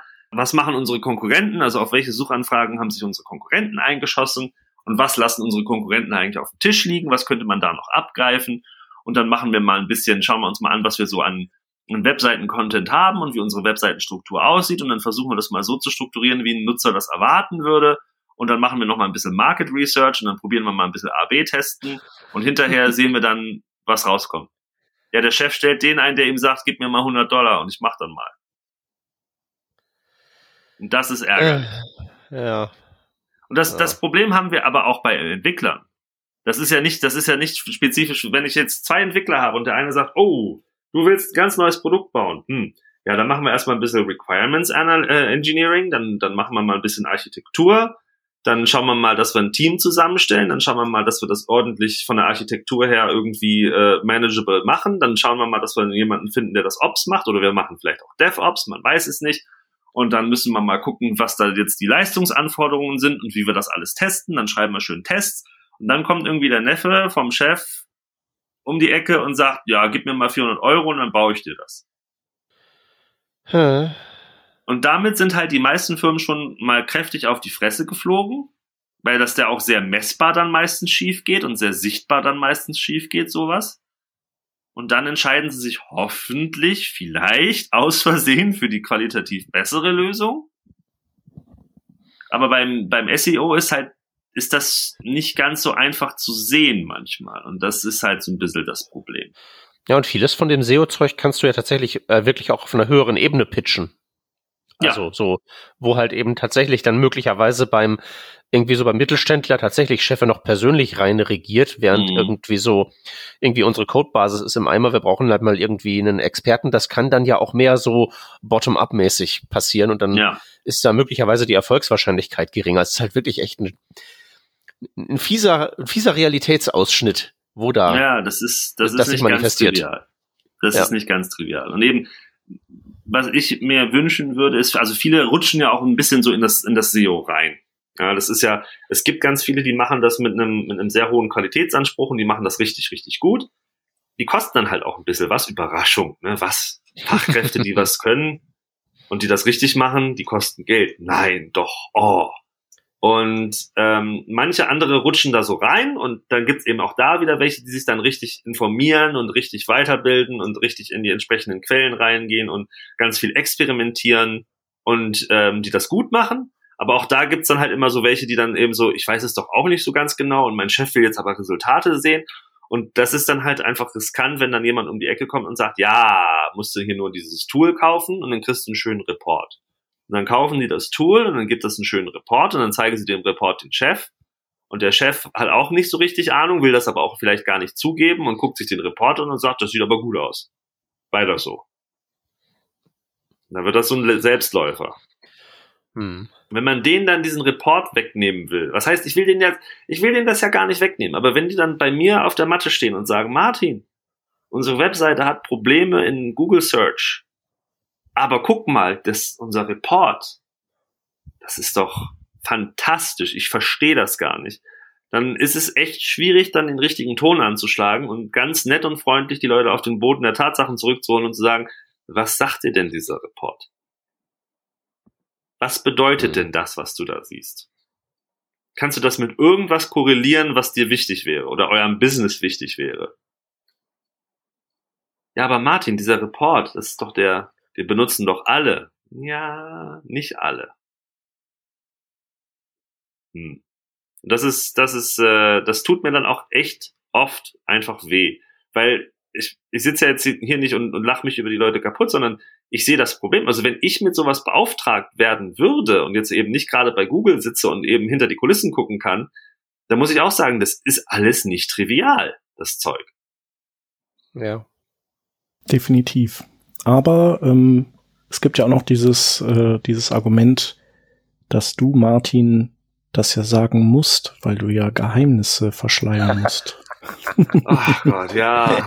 Ja, es, es, es gibt auch immer wieder Leute, die mir dann erklären, äh, wie ich das alles ganz falsch sehe. Das ist immer sehr, sehr unterhaltsam, wenn ich halt in diese Systeme reinschauen kann und sehen kann, was da passiert. Und dann erklärt mir jemand, warum das nicht sein kann. Da denke ich mir immer, aha, das ja. ist aber schön. Da weiß ich dann auch immer nicht, was ich den Leuten, was soll ich denn? Also ich meine, natürlich, es, es gibt Fragen, auf die werdet ihr von mir keine Antwort bekommen. Ähm, gibt es eine ganze Menge, gibt es eine ganze Palette von Fragen, die ich nicht beantworten will und kann. Es gibt auch Sachen, eben Google äh, Search ist ein riesen, riesen Konstrukt mit ganz vielen ähm, Systemen, die da ineinander greifen. Äh, wenn du mich jetzt zum Beispiel konkret fragst, ja, wie genau funktioniert denn die Priorisierung von URLs aus der Sitemap? Weiß ich nicht, weiß ich nicht. Müsste ich nachgucken, hat mich noch niemand gefragt. Müsste ich jetzt mal in mich gehen und entsprechend ein bisschen rausfinden, wie das funktioniert, weil pff, ich, ich weiß es auch nicht. Ich habe keine Ahnung. Ja. Äh, ändert sich ja aber auch täglich, ne? Also ja, ändert, ändert sich vielleicht nicht gerade täglich, aber es ändert sich häufig. Und da weiß ich es dann nicht. Also ich, wenn ich was nicht weiß, dann sage ich das auch nicht. Aber wenn ich was weiß, dann bin ich auch sehr geneigt, euch ähm, da zu sagen, wie es wirklich funktioniert, weil wir haben dann auch was davon. Also es ist nicht so, dass wir nichts davon hätten, sondern es ist dann so, dass wir was davon haben, weil ihr dann im Zweifelsfalle bessere Webseiten bauen könnt und vielleicht dafür sorgen könnt, dass besserer Inhalt besser gefunden wird. Und das ist ja genau das, was du eigentlich will. Ja. Damit unser Inhalt besser gefunden wird, äh, ist es ja, äh, sagen wir mal, da hilft es ja, wenn man äh, vielleicht seine Seite noch mit bestimmten Metadaten unterfüttert. Also wir hatten ja, du hast ja vorhin schon dieses äh, Link-Rel Canonical erwähnt. Das wäre mhm. jetzt so ein eines dieser, dieser Dinge. Genau. Ähm, es gibt aber ja noch ähm, so andere Sachen, die, die früher so unter dem Label ähm, ähm, Microdata oder ähm, ja, da gab es ja so, so verschiedene Begriffe, also schema.org letztlich liefen. Ja. Das ist, äh, das findet ihr weiterhin ja auch gut, aber das ähm, genau. Äh, hat sich ja mittlerweile transformiert in dieses äh, JSON-LD-Format, oder? Das ist doch mhm. das, was ihr sagen ja. würdet. Ähm, das, das möchten wir haben ähm, und das ist auch für Entwickler und Entwicklerinnen eigentlich recht, ein, recht simpel zu implementieren, ne? Ja, wie, wie simpel das jetzt in der Implementierung ist, das möchte ich gar nicht beurteilen. Ich würde behaupten, es ist relativ einfach zu machen in den meisten Fällen. Äh, genau, wir empfehlen auf jeden Fall JSON LD äh, über die anderen Formate. Ähm, ist einfach im Moment am besten unterstützt von uns. Ja, ja, ich, ich finde, also ich persönlich finde es halt äh, deswegen einfacher, weil die anderen Formate, die, die waren ja sozusagen alle eingewoben in, in so HTML-Strukturen, irgendwie so ja. Breadcrumb hier und äh, was weiß ich was noch dort und, und Listen genau. und so. Genau. Ähm, und, und so hast du jetzt ja nur noch so ein, ein Objekt, ein JSON-Objekt, das du tatsächlich auch beliebig auf der Seite platzieren kannst. Ne? Also es mhm. gibt ja so auch, auch da, äh, so, wir müssen es ganz weit oben äh, im, im Quelltext platzieren, äh, damit Google das findet. Also ich, ich bin, ich neige immer dazu, das eben ans Ende zu setzen. Äh, einfach mhm. weil äh, da oben sind halt einfach wichtige äh, Render-Blocking-Ressourcen, die irgendwie der Ressourcenscanner schnell finden soll. Da soll da nicht so ein ja. dicker JSON-Blob rumhängen und dem, dem die Sicht versperren. Und ähm, deswegen hänge ich das eigentlich eher ein bisschen tiefer ein. Das, das ist, ist auch lustig, total okay. Ne? Ja, ja, das ist total okay. Äh, es gab für einen bestimmten Datentypen, also für eine bestimmte äh, Schema Definition, gab es da wirklich mal einen Bug. Und ich glaube, genau daher stammt diese Vermutung, dass man das in den Head setzen muss, weil eben, das, das war wirklich so. Das, das, das hat mir mal jemand, das ist auch eine total geile Geschichte gewesen. Das ist schon relativ lange her. Hat mir das mal irgendjemand gesagt, so hier irgendwie, wenn ich das hier rein tue, dann funktioniert es nicht. Wenn ich es in den Head tue, dann funktioniert es. Dann habe ich gesagt, das kann eigentlich nicht sein. Ich gucke mir das mal an habe ich mir das angeguckt und musste dann ernsthaft feststellen, das stimmt. Das ist so. Und dann habe ich mit mhm. dem Team mich zusammengesetzt, habe gesagt, sag mal, wieso ist denn das eigentlich so, dass das nur im Head funktioniert? Dann sagt die, nee, nee, nee, das funktioniert auch, auch im, im äh, auch unten im Body ist überhaupt kein Problem. Ich sage, nee, tut's nicht, guck mal hier. Ach, das ist ja, oh, das ist, oh, das ist aber ungünstig. Oh, das ist jetzt aber, so sollte das aber jetzt nicht aussehen. Ich so, ja, genau, so sollte das nicht aussehen. Ha, hm, ja, da müssen wir jetzt auch erstmal nachgucken. Dann haben sie ein bisschen getroubleshootet und dann haben sie den Bug behoben und seitdem ist das alles wieder gut. Ja, cool. Ja, okay, dann, dann stimmt es äh, zumindest manchmal, aber, aber nicht unbedingt äh, gewollt. Ne? Genau, also wenn, wenn es da Demonstrationsobjekte gibt, nehme ich die gerne entgegen, weil wer weiß, ne, Bugs passieren immer, auch bei Google gibt's da mal welche, ähm, sollte aber eigentlich nicht so sein. Ja. Genau, und dann ähm, von, diesen Dingen abgesehen äh, ist ja so ein großes Thema der letzten Jahre gewesen, dass ihr erstmal Met Metriken entwickelt habt, mit denen ihr ähm, User Experience abbilden könnt. Also genau. Und die wandern, glaube ich, seit Mitte letzten Jahres in die, also die spielen die eine Rolle bei dem, äh, bei der, bei der Sortierung des mobilen Indexes und ich glaube seit genau. diesem Jahr auch für den, für Desktops, richtig? Ich weiß nicht, ob es schon draußen ist, aber es kommt auf jeden Fall für Desktops, wenn es nicht schon gekommen ist. Ich bin mir jetzt nicht mehr hundertprozentig sicher, wenn ich ehrlich bin. Ja. Da müsste ich nochmal nachgucken. Das wären dann äh, diese, diese bekannten oder hoffentlich allseits bekannten Core Web Vitals, die, die ja aus drei, äh, drei Unterwerten bestehen, die, die Layout Shifts, also Cumulative Layout Shift, also wie, wie sehr springt die Seite und äh, nervt dadurch. Dann äh, Largest Contentful Paint, also wie lange dauert es, bis so das größte und wichtigste Element auf der Seite eben sichtbar ist. Und äh, das dritte ist ja, glaube ich, äh, First Input Delay. Genau. Also wie lange dauert's, wenn man jetzt irgendwie direkt versucht zu interagieren mit der Seite, äh, bis die dann auch tatsächlich darauf reagiert, was man tut. Genau, das ist der Plan. Ja. Ja. Habt ihr ja, genau. Also die, das, das sind ja auch echt, äh, also wenn die, wenn die gut ausfallen, diese Werte, dann äh, ist das ja auch was, was man direkt spürt beim Interagieren mit der Seite. Also gerade diese Layout-Shift-Geschichten, äh, das, ähm, das hat das Internet so viel besser gemacht, weil es natürlich immer mhm. so ist, wenn Google irgendetwas sich herauspickt und dann eben dem eine Bedeutung für die, für die Google-Suche beimisst, dann äh, setzen sich ja alle äh, an ihre Geräte und äh, versuchen das dann eben zu korrigieren auf den Seiten. Genau. Ja. Ja. Das ist natürlich auch eine Menge Verantwortung. Also das ist uns durchaus bewusst. Äh, das ist auch kein abgeschlossener Prozess. Ich denke, die Core Web Vitals werden sich weiterentwickeln in der Zukunft, aber die Grundidee ist, dass wir Seiten, die sich an der User Experience positiv heraustun, auch entsprechend belohnen können. Ja.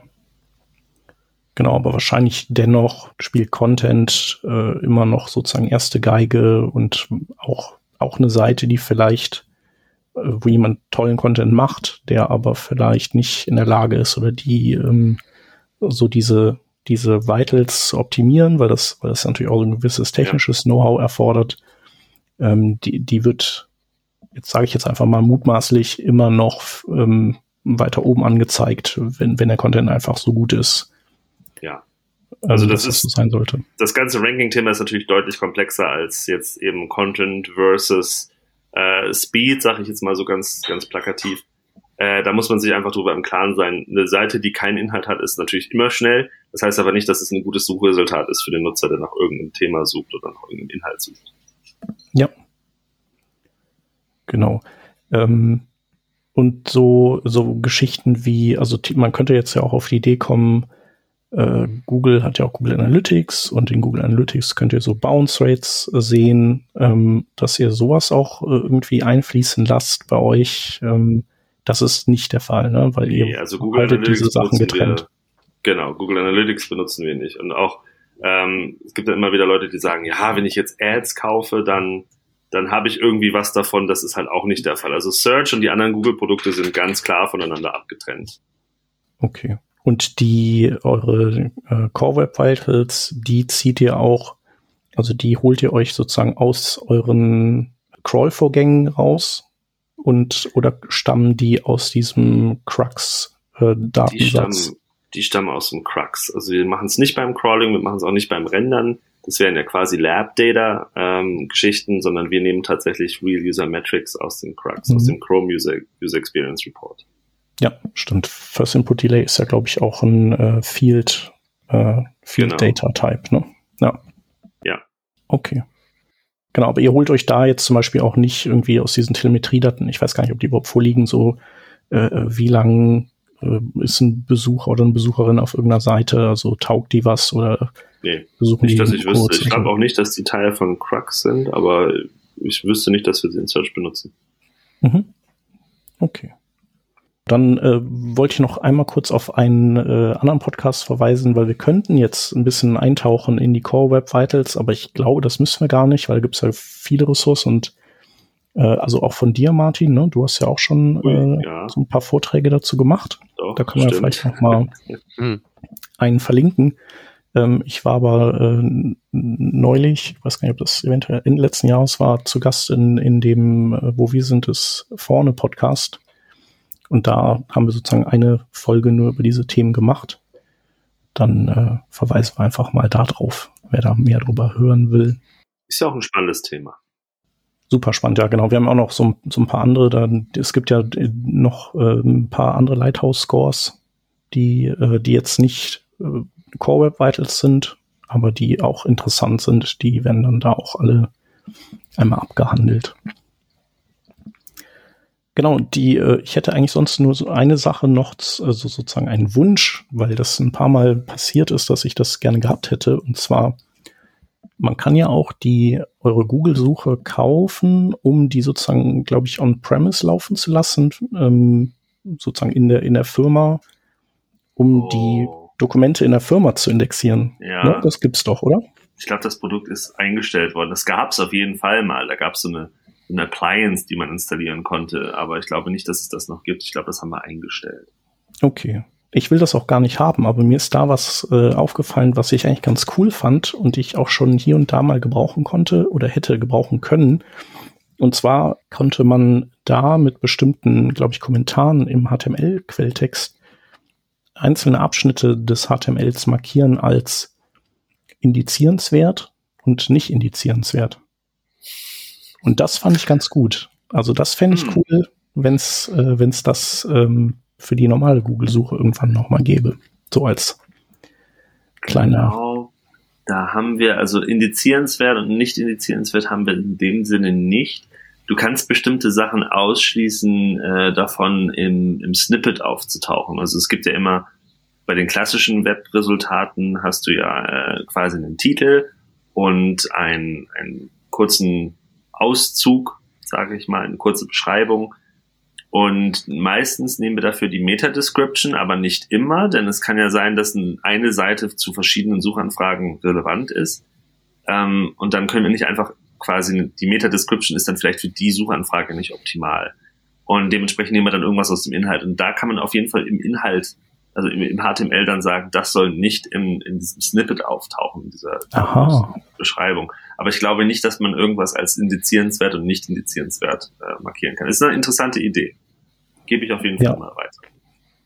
Genau, also fand ich, fand ich, finde ich ganz gut. Manchmal kann man das ja gar nicht unbedingt für eine ganze Seite eben Mhm. bestimmen oder ausschließen oder so. Ne? Ja. Das ist. Ja, super. Cool. Ähm, Peter, hast du noch irgendwie eine Frage zum, zum Thema Google-Suche? Weil ich äh, hab, bin meine Fragen losgeworden. Oder meine Gedanken. Äh, eigentlich nur so eine, Martin. Was, was würdest du ähm, so der durchschnittlichen an Suchmaschinenoptimierung interessierten Person austreiben wollen am dringendsten? Also abgesehen von so Sachen wie diesem Tool, was alles auf eine Schulnote runterdampft. Aber was müssen, was müssen wir alle mal aufhören zu machen?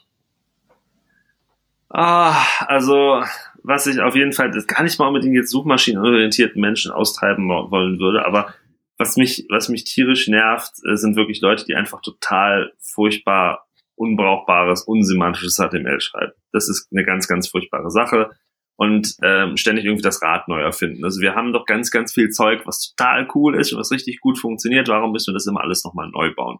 Der, der Chef hat es schon angesprochen von wegen, ja, dann machst du irgendeinen Diff mit On-Click-Händler anstatt einem Link. Bitte nicht, mach doch einfach einen Link. Links sind geil. Ja, aber, aber pass auf, dann kannst du keine React-Komponente drumherum, also kannst du schon, aber dann ist das ja keine richtige, dann ist das ja nicht im Spirit. Also wenn es nicht ein Diff Oh mit einem. On-Click-Händler ist, dann ist das doch nix. Oh Gott, wenn es mich irgendwo hinbringen soll, wo ich vorher nicht war, wo irgendwie Inhalt angezeigt wird, der vorher nicht da war, dann, dann mach's doch bitte einen Link. Ist mir doch egal, ob das React Spirit ist oder nicht. Okay, pass auf, wir machen einen Kompromiss. Ich mache eine Komponente mit Diffs und so, aber ich nenne sie Link. Was hältst du davon? Oh nee, komm. Also wenn die dann hinterher so rendert, dass dann ein normaler Anchor-Tag drin ist, dann bin ich ja wieder glücklich. Aber wenn da kein Anchor-Tag drin ist, dann habe ich ein Problem. Dann weine ich nämlich Okay. in meinem Kopf. Okay, ich höre auf zu trollen, alles gut. Gut, Dankeschön. Das ist sehr, sehr nett von dir. Nee, also ich würde sagen, so den SEO-Interessierten ähm, probiert Sachen einfach selber aus, lest euch die Dokumentation dazu durch, schaut euch an, was ist da so die vorherrschende Meinung und deckt sich das mit dem, was ihr ausprobiert. Denn einfach blind irgendjemandem vertrauen, halte ich halt einfach für grundsätzlich keine gute Strategie. Und nehmt SEO nicht so auf die leichte Schulter, belächelt das nicht. Es ist gar nicht so einfach, das gut zu machen. Ja, also wer das gut machen will, der muss da ein bisschen Ahnung von haben und sich ein bisschen mit der Materie auch auseinandersetzen.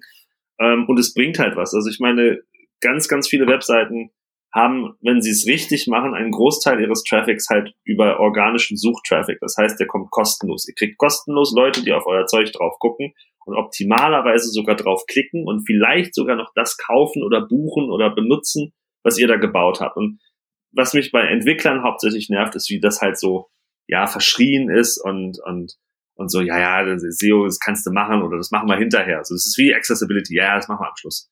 Am Schluss machen wir Sprinkle, Sprinkle, SEO Magic und dann passt das schon wieder alles. Nein, denkt euch da von vornherein rein, überlegt euch, was sind Inhalte, die Nutzer suchen wollen würden, was sind Sachen, die Nutzer in der Suche sehen wollen würden, ähm, weil ihr kriegt einfach mehr Augen auf euer Gedöns. Und das ist genau das, was ihr wollt. Also ich brauche ja nicht irgendwas, damit es dann hinterher keiner benutzt. Das wäre schade. Ja, macht absolut Sinn. Cool. Ja. Martin, vielen lieben Dank für deine Zeit, dass du da warst und, und sogar dich äh, zuschaltest aus, äh, aus der Nähe von Leipzig. Genau. Ähm, in deinem eigentlich äh, wohlverdienten äh, Osterurlaub. Ja, ach, das Genau. mache ich doch gerne. Ich, ich danke euch beiden total, dass ich dabei sein durfte, dass ich ähm, ein paar Fragen vielleicht hoffentlich auch beantworten konnte. Ja. Definitiv.